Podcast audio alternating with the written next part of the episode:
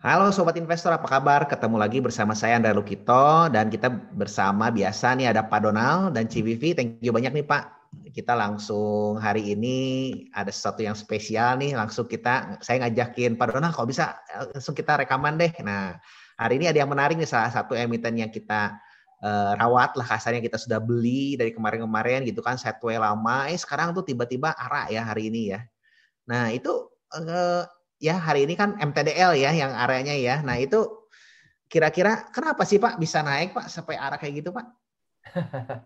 ya ya ini kan eh, tadi malam atau tadi subuh itu ya di grup alumni IAI kan sudah ramai dengan kinerja Q2-nya ya MTDL 2021 dan hasilnya sangat mengesankan Mbak ya.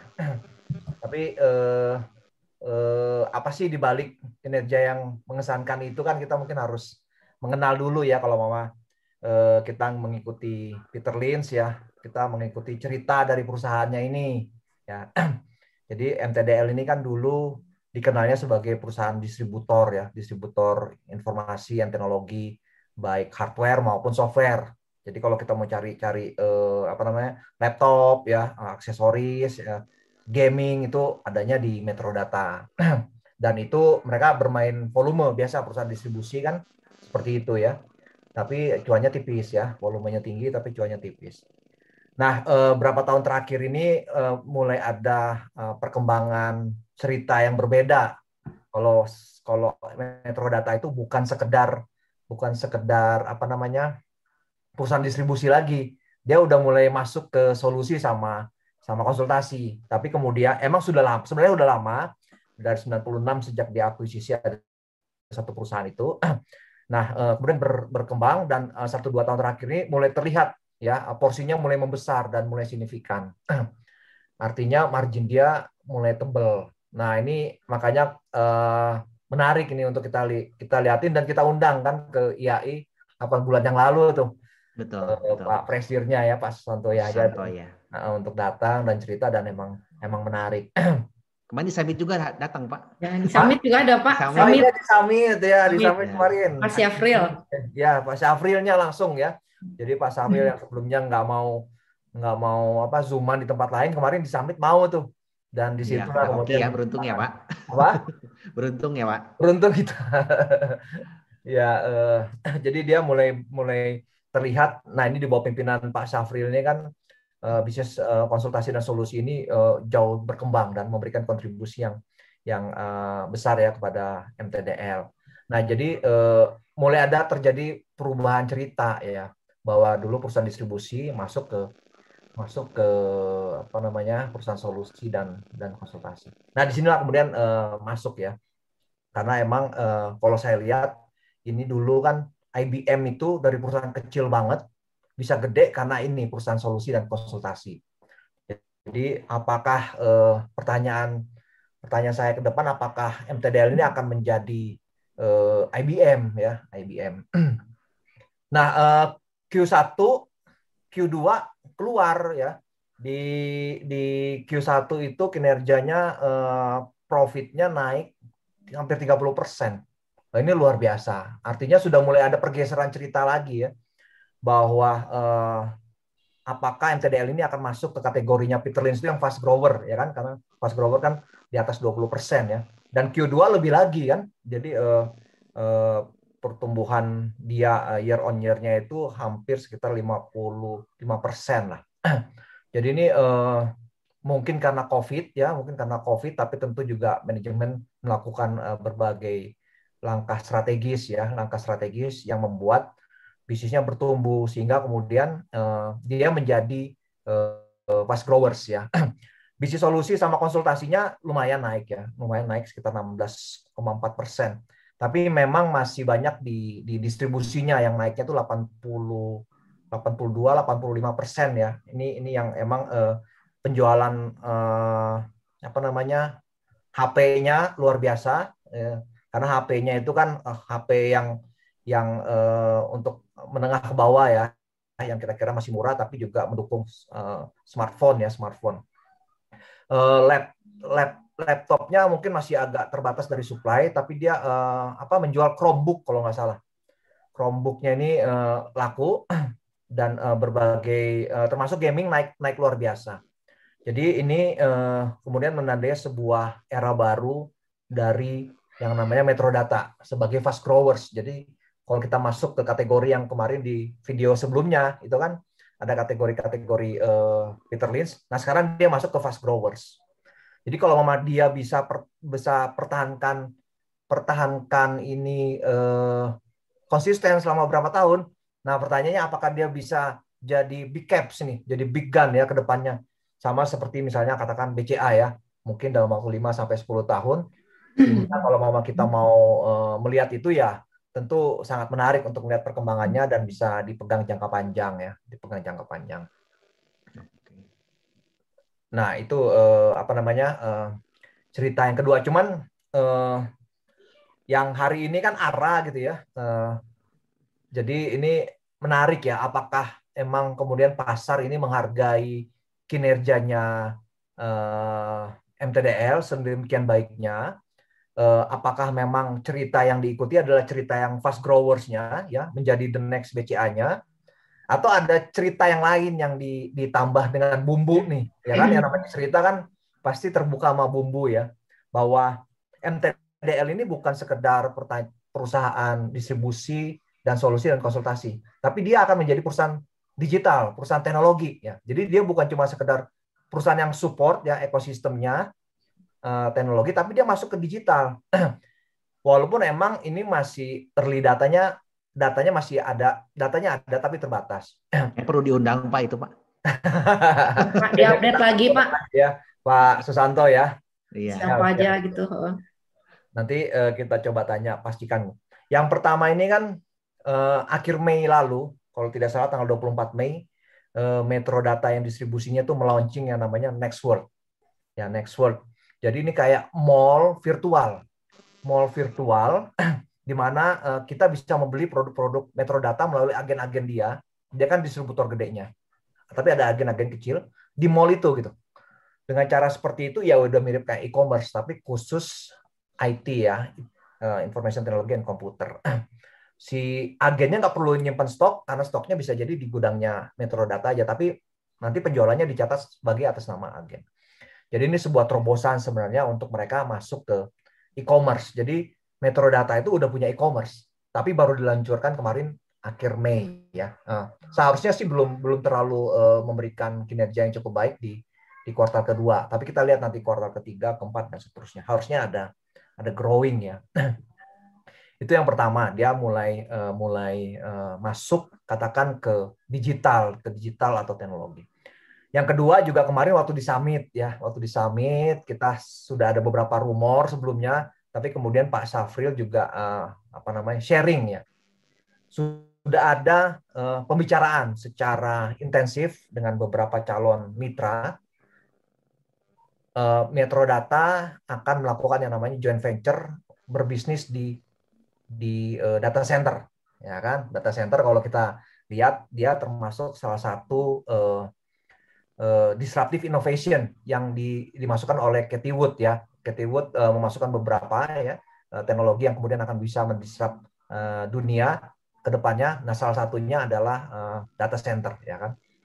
Kita udah melihat bagaimana uh, investor menghargai emiten-emiten data center ya. Valuasinya sangat tinggi. Jadi uh, jika ini terkonfirm ya tentu uh, cerita MTDL sebagai perusahaan distribusi dan solusi dan apa dan konsultasi tentu akan bergeser ya ada penambahan bisnis digitalnya. Nah, tapi ini kan masih masih yang yang pertama tadi data center ini masih masih belum jelas ya. Mudah-mudahan jadi ya. Ya sebagai pemegang saham tentu kita berharap mudah-mudahan jadi ya karena dia ada 1,6 triliun cash-nya yang masih belum diutilize. Jadi uh, kalau secara senjata dia sudah punya, dia punya mitra-mitra di luar uh, namanya sudah cukup baik ya kan. Di di cloud dia kerjasama sama pemain-pemain besar ya Microsoft, Amazon ya kan. Seharusnya sih uh, ini adalah sebuah peluang yang cukup besar, tapi itu belum terrealisasikan. Yang kedua uh, terkait dengan Next World juga emang dia uh, itu e-commerce ya, tapi emang kita masih melihat karena baru diluncurkan kemarin akhir Mei, kita masih melihat kinerjanya seperti apa. Tapi kemudian apakah kemudian investor sudah menghargai ini gitu ya sehingga kemudian nanti akan terjadi yang namanya re-rating untuk MTDL mulai bergeser menjadi perusahaan teknologi. Nah, ini yang menarik untuk kita ikuti cerita dia ya, cerita dia berikutnya. Saya aminin Pak, amin Pak. Sebagai pemilik saham kita aminkan. Amin ya. borong dong, borong ini. Jadi ada banyak orang di luar sana yang mungkin akan membuat hmm. cerita ini menjadi apakah MTDL menjadi the next DCII. Nah, ini kan sudah ceritanya udah ada berbumbu-bumbunya dan tapi itu mungkin sebuah hal yang normal ya. Namanya cerita kan harus ada bumbu dan dibuat menarik sehingga ya itu jadi lebih sesuatu. aware mungkin orangnya ya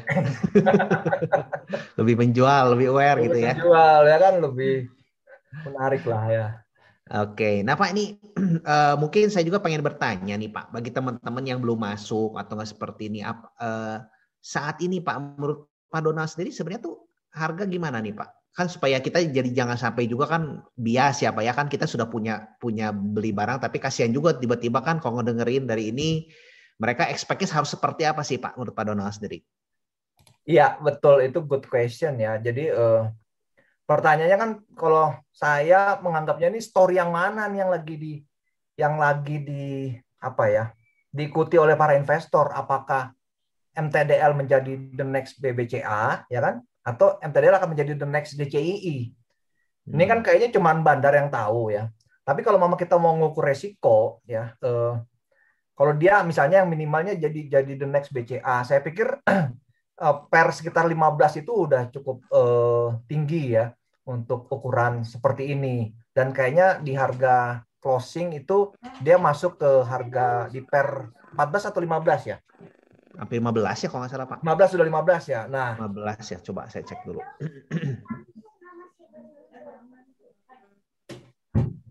16 mungkin malah.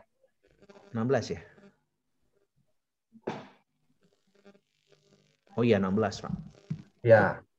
Nah kalau mama untuk ukuran ya sebagai perusahaan calon perusahaan besar ya eh, seperti BBCA 16 sih menurut saya cukup tinggi ya. Saya akan masih nyaman kalau antara 12 atau 15. Sehingga kalau kita masuk di harga sekarang itu cukup berisiko. Tapi masalahnya ya kan masalahnya kalau mama kemudian investor di luar sana dana besar ini kemudian menggoreng ya kan menggoreng saham MTDL menjadi seperti DCI jadi ceritanya cerita DCI nah ini ya kita bandingkan aja sekarang per sama PBV-nya DCI gitu ya dan saya nggak tahu ini akan mengarah ke mana. Ya saya sih senang-senang aja kalau bisa dibawa seperti DCI. Eh, disclaimer on lah, karena kan kita on, kita ya. kan akumulasi udah udah lama dan harga bawah ya. Jadi kalau dibawa ke Ayun juga kita masih ada profit. Tapi kalau baru masuk sekarang, ya dihitung eh, resikonya masing-masing gitu ya kali ya Pak. Betul betul. Resikonya udah cukup tinggi di harga sekarang. Ya, jadi uh, mungkin tidak disarankan malahan ya kalau ada kata mau masuk pun juga tunggu turun dulu ya Pak. Tapi Masuk ya area 12 15 ya. Kalau per 12 15 saya pikir itu harga wajar dan uh, eh, DCI eh DCI MTDL itu sendiri harusnya sih akan bertumbuh terus ya seiring dengan uh, transformasi digital yang akan diakselerasi ke depannya. ya, mudah-mudahan ya. Uh, tapi kan kalau akselerasi nya malahan labanya tambah naik, Pak, mungkin PR-nya makin kecil menarik ya. Iya, betul, betul, betul. Ya emang sih kalau Mama mau ya, uh, uh, ada satu konsep juga yang dipakai oleh oleh uh, Peter Lin. Saya juga lagi lagi belajar sih. PEG ya, uh, per dibagi growth.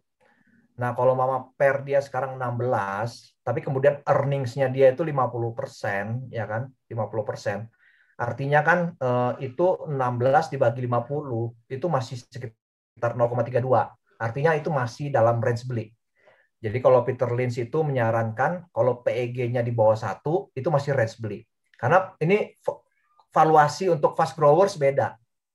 Ya kan? Jadi dia pakai PEG. Nah, selama PEG-nya masih di bawah satu kayak kasus kayak kasus si si MTDL ya kan, PR-nya 16, growing-nya 50%. Eh, nah, jadi 16 per 50 atau 0,32. Itu itu masih layak sebenarnya uh, menurut Peter Lynch. jadi saya juga lagi belajar sih coba untuk menerapkan ini misalnya di beberapa emiten ya. Tapi ini masih masih kasus-kasus pertama dan uh, sambil belajar dengan jumlah misalnya uangnya sedikit ya. Jadi intinya sih uh, agak beresiko ya untuk masuk sekarang. Andai kata ingin juga mungkin terapkan money management yang baik ya Pak ya. Betul. Kalau kita lihat. Betul. Oke. Jangan all in, jangan HK ya kalau mau masuk ya kan. Nah itu. ya sedikit-sedikit lah ya. Uh, dengan story-story yang ada, pom-poman atau seolah-olah kan jadi banyak yang mulai ribut MTDL kan hajar kanan aja juga bahaya ya Pak ya. Bahaya, bahaya. Oke. Nah ini uh, dari Civivi Ci, call technical gimana Ci? Saya pengen tanya. Kalau technical mah ini mah uh, lihat ini all time high ya. Kita lihat ya. Kalau udah udah tinggi mah saya udah nggak lihat ini udah uh, pasang trailing stop ya? aja. Uh -uh. Kita buka ya.